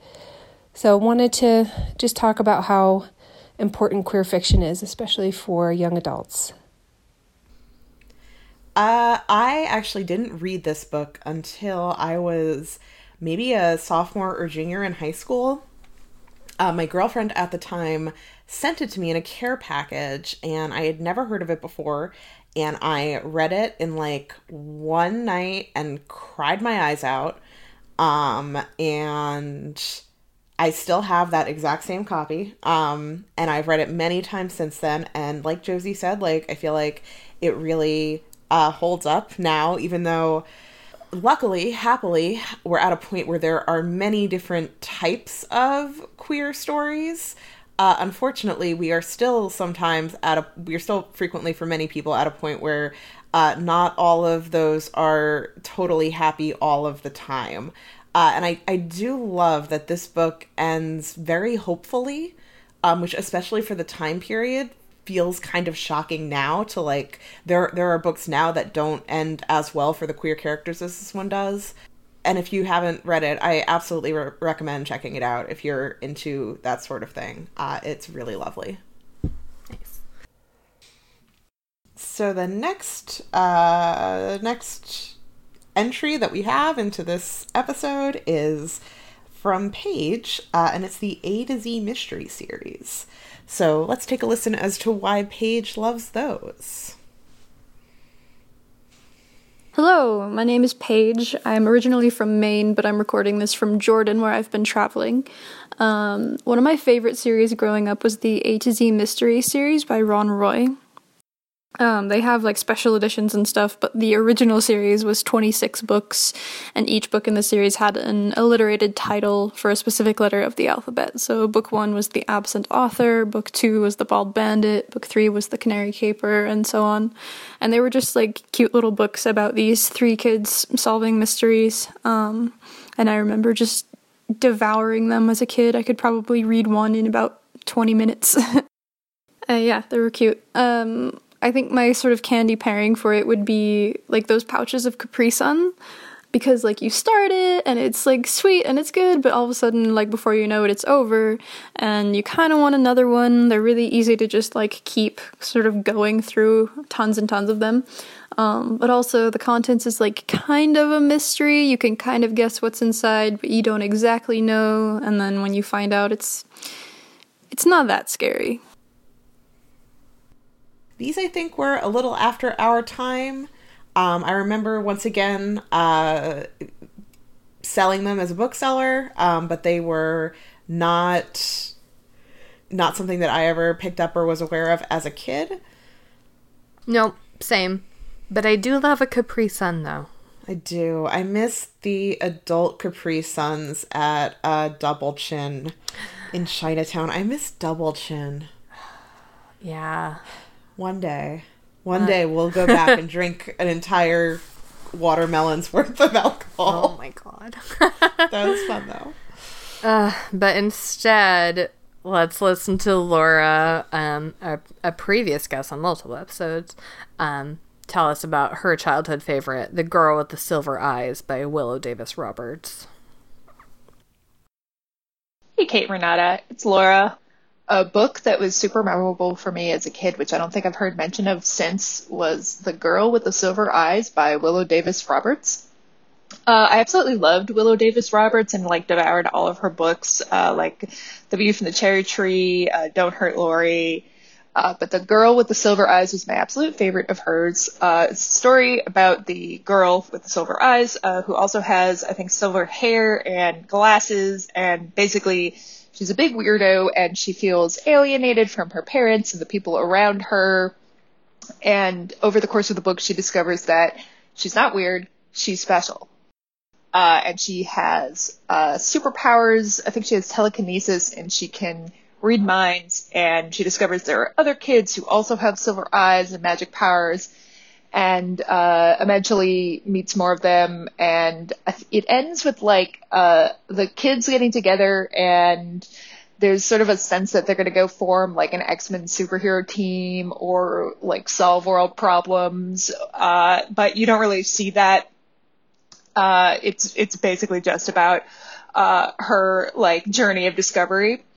Uh, but as a kid, I found this book super relatable and was extremely into it. Uh, it also introduced me to another author because early in the story, uh, the girl and her mother go to visit like a neighbor. And, uh, of course, uh, she is too smart to be interested in like boring adult small talk. So she goes over and is looking at the neighbor's bookshelf. And she takes the book Slaughterhouse Five down and is looking at it. And the neighbor goes over and like snatches it out of her hand and says, no, no, no, no. That book's not appropriate for kids your age. And as a kid that age reading this book, I was like, why? What, what's in that book? Why can't you read that? So of course I went and found Slaughterhouse Five and read it myself and was introduced to Kurt Vonnegut. Uh, and I distinctly remember that like in the very first chapter, I learned the word motherfucker. So it probably was true that it was not appropriate for a kid my age, but, uh, also super formative for me.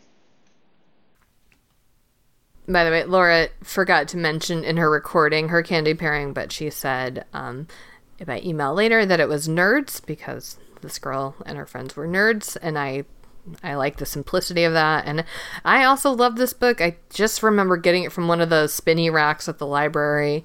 But unlike Laura, I didn't know this author wrote any other books because they were not on the spinny rack. I have never heard of this one, which is weird because it does sound like it would be up my alley. It's very like proto X Men. I mean, it came out after X Men, but I think I discovered it before I discovered X Men. So in my head, it's like Yeah. pretty. Anyway, I also love that it introduced Laura to Slaughterhouse Five, which I have to imagine was not the intended effect. But man, I also love Slaughterhouse Five. Yeah, that's a good book too. Uh, so next up we have a the first the only one I would say so far that has made me um feel like the uh I'm the crypt keeper gif. uh, which is- yeah, this is definitely a childhood favorite that I read in grad school when it was a when it was a cool new book when I was in grad school. um, this is uh, Leviathan by Scott Westerfeld, and uh, Ben is going to tell us about it. I'm Ben Costa from Cambridge, Massachusetts, and my favorite book from my childhood is Scott Westerfeld's Leviathan. It's set in an alternate history version of World War I, where the Central and Allied powers are replaced by clankers and Darwinists, respectively. Clanker countries are full of steampunk walkers, while Darwinists use genetically modified creatures to accomplish the same tasks. The story follows two characters Deryn Sharp, a swashbuckling British girl who disguises herself as a boy in order to enlist on the Leviathan, a living airship, and Alec, the disinherited son of Archduke Ferdinand, who is fleeing from the war. This book has awesome world building, great characters, and some really nice illustrations if you read it in paper. My candy pairing for this book is warm Cadbury cream eggs, but you'll have to read to find out why. Also, by the way, I don't. I, I mean, sometimes I feel like when people are like, "Oh, you read that when you were a kid," like you're so young, like it can come across kind of mean and like I don't know. Of course, you can't help what age you are. It's it's purely a commentary on us reflecting on the passage of time and not like, "Oh, you're a baby." Yeah, absolutely. Uh, also, you have great taste. It's great taste. Yes. Uh, no, no, no shame to you, Ben. Live your life. Also, there's And- nothing wrong with being old. Yes. And we're also, we're like not that old. But I am old enough that like I read all of these, and then um, Ben's candy pairing is warm Cadbury cream eggs, but you'll have to read it to find out why. And like I did read these, but it was a long time ago when I was in grad school, a long time ago. And I don't remember. I this reference does nothing to me. So maybe Yeah. I'll have to reread these. Um, I read these when they were when I was uh, selling books after college. Um, I think I actually still have the first one because I think I bought it from the bookstore, um, which was wild because normally I uh, would the bookstore had a a uh, program for employees where you could take um, new hardcover releases home to read as long as you brought them back in good condition. Uh, but this one I actually purchased. Um, I will say, if you're interested in these, the audiobooks are read by Alan Cumming, who A, I love, and B, it just is an extra fun touch for the audiobooks. But the print books do have cool illustrations, so, like, either way. Yeah, you're a great. winner no matter what. Either way, correct. Um, and you know what? You know who else is a winner? Is Kellie, who has another great pick with Ella Enchanted by Gail Carson Levine. And um, let's let her tell us about that. Hi, Kate, Renata, Duarte, and all best listeners. I'm Kellie, and I'm from Denver. And for my flashback summer submission, I'm going to suggest my absolute favorite childhood book, Ella Enchanted by Gail Carson Levine. I think it's pretty well known, but if you've never heard of it, it's a retelling of Cinderella, and the twist is that Ella is under a curse of obedience. So anytime someone gives her a direct order, she has to obey. And even though this is the setup, Ella is very independent and has an amazing amount of plot agency. So, back when I was a wee baby, this book was about the most magical and profound and empowering thing I'd ever read. And it was also my first case of adaptational denial because there absolutely was not a stupid, dumbed down, dorky movie with Anne Hathaway in it. Nope. I I don't recall this thing ever existing. Uh, for a candy pairing, I'm going to go with cake.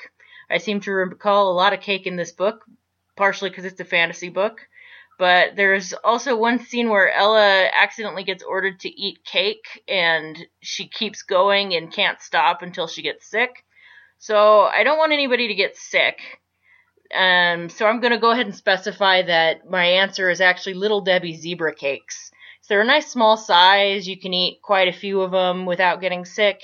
And I almost definitely was eating them back in the day when I read this book 700 separate times. So I love this book. I love Gail Carson Levine. I am a movie apologist, though.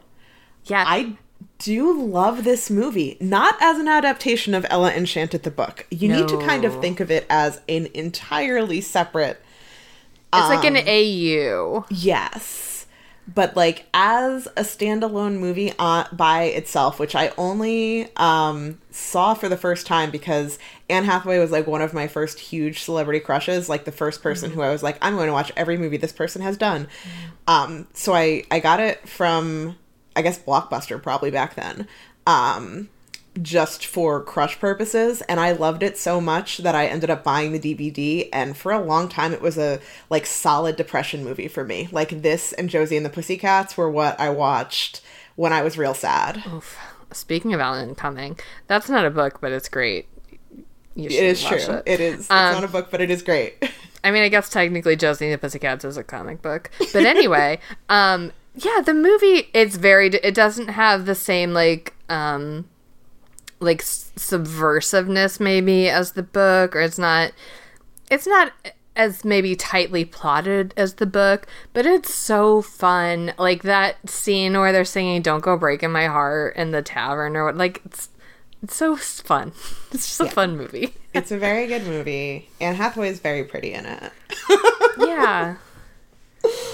Um, um so let's let's close out um our our guest input, our call in portion of the episode um with some other uh excellent book podcast hosts who we are very privileged to call our friends.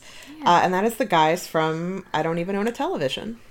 Yeah. So um, they've recorded separately and they have kind of um, slightly different feels. So we'll, but we'll just play them both back to back so you can pretend like they're on their podcast. I guess I don't know. Here they are.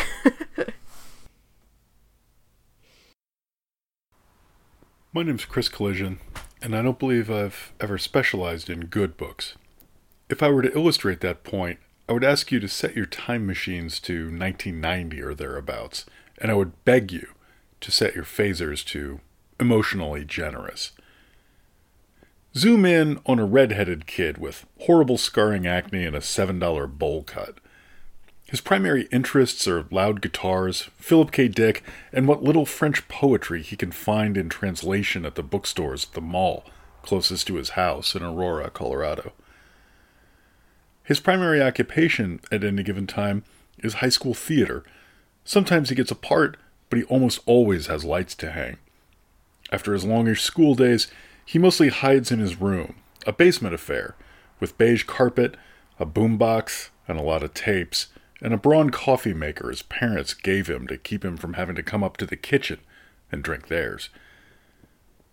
At this time, he has roughly $20 per month of spending money.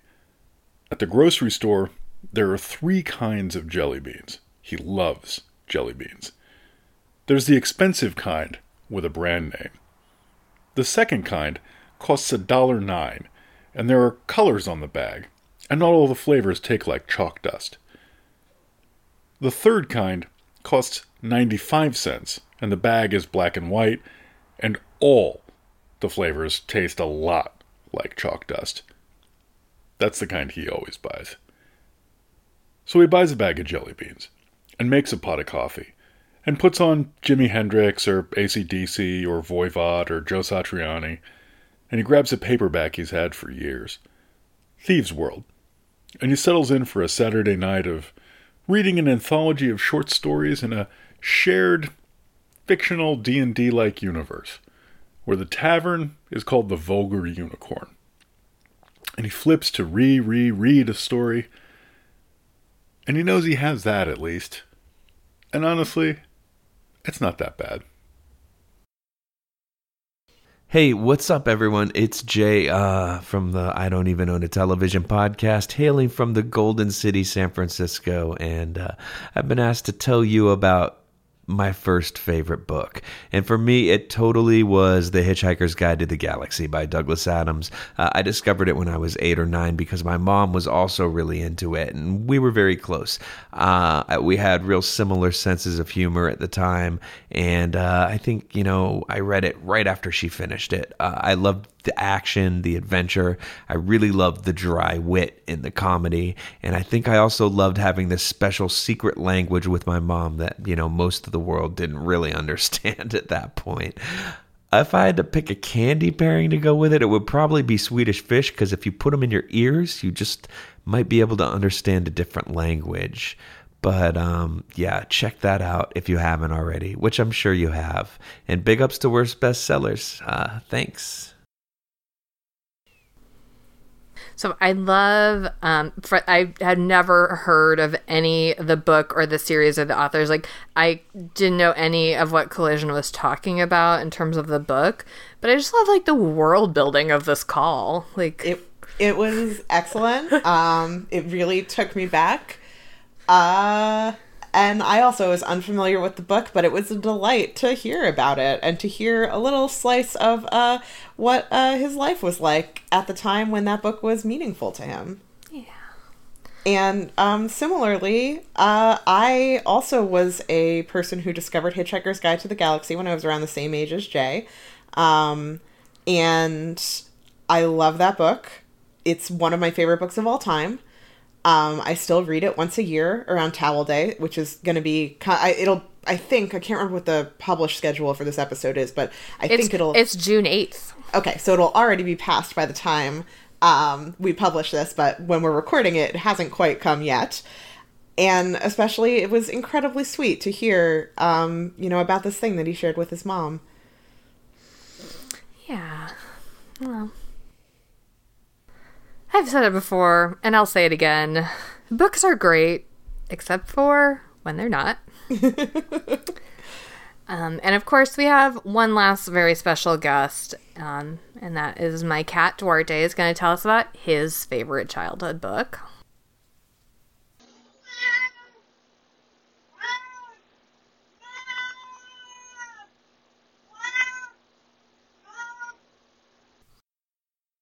So, as I'm sure you heard him say, um, although maybe you don't speak Spanish, I don't know. Duarte's childhood favorite book is Crepusculo by Stephenie Meyer, which is the uh, Spanish language translation of Twilight, because uh, I'm sure that I've mentioned this at some point in the podcast, but it's maybe been a while, and you know, people on social media sometimes ask me about Duarte's name, and um, so Duarte is named for Juan Pablo Duarte, who is kind of one of the main founding fathers of the Dominican Republic. And so, um, like, all their streets and parks, like everything in the DR is named um, after Duarte.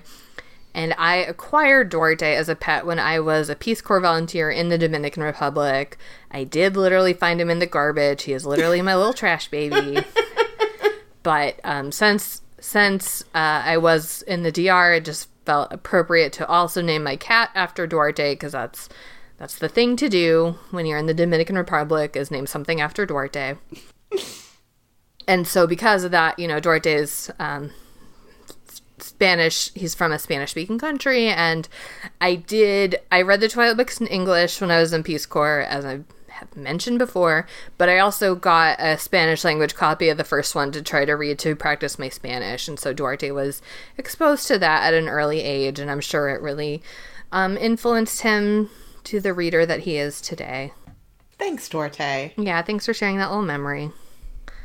My little, my little trash baby. all right. And thank you again to everyone who's called in. Thank you also to all of our Patreon patron Patreon patrons. That phrase is hard to say, um, including a couple more who we would like to give specific shout outs to, which is Miriam, who listens on her commute to the library, except for hopefully now she's staying home and listening.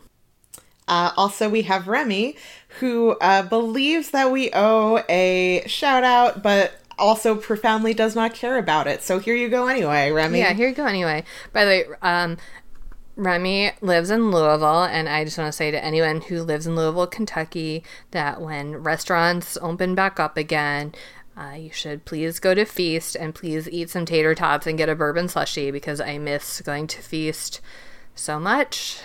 So much. What a good restaurant.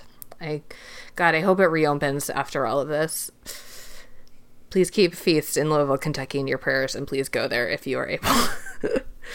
um, and finally, another shout out to um, our listener, Joe. And if you would like to become a Patreon patron, God, why do I keep saying this phrase that's so hard to say? As I mentioned before, we're doing away with shout outs on the podcast because, as you can hear, we're not good at it and it seems a little awkward. But instead, um, we're one of the things you can get is a postcard with a photo of Duarte, which obviously everyone would like to have in our home. So, uh, if if you want one of those, sign up on Patreon. Um, and also, well, first of all, thanks for listening to, and thanks for sending sending in your calls and submissions. Um, it was great. This was honestly delightful to listen to, uh, and I I loved it.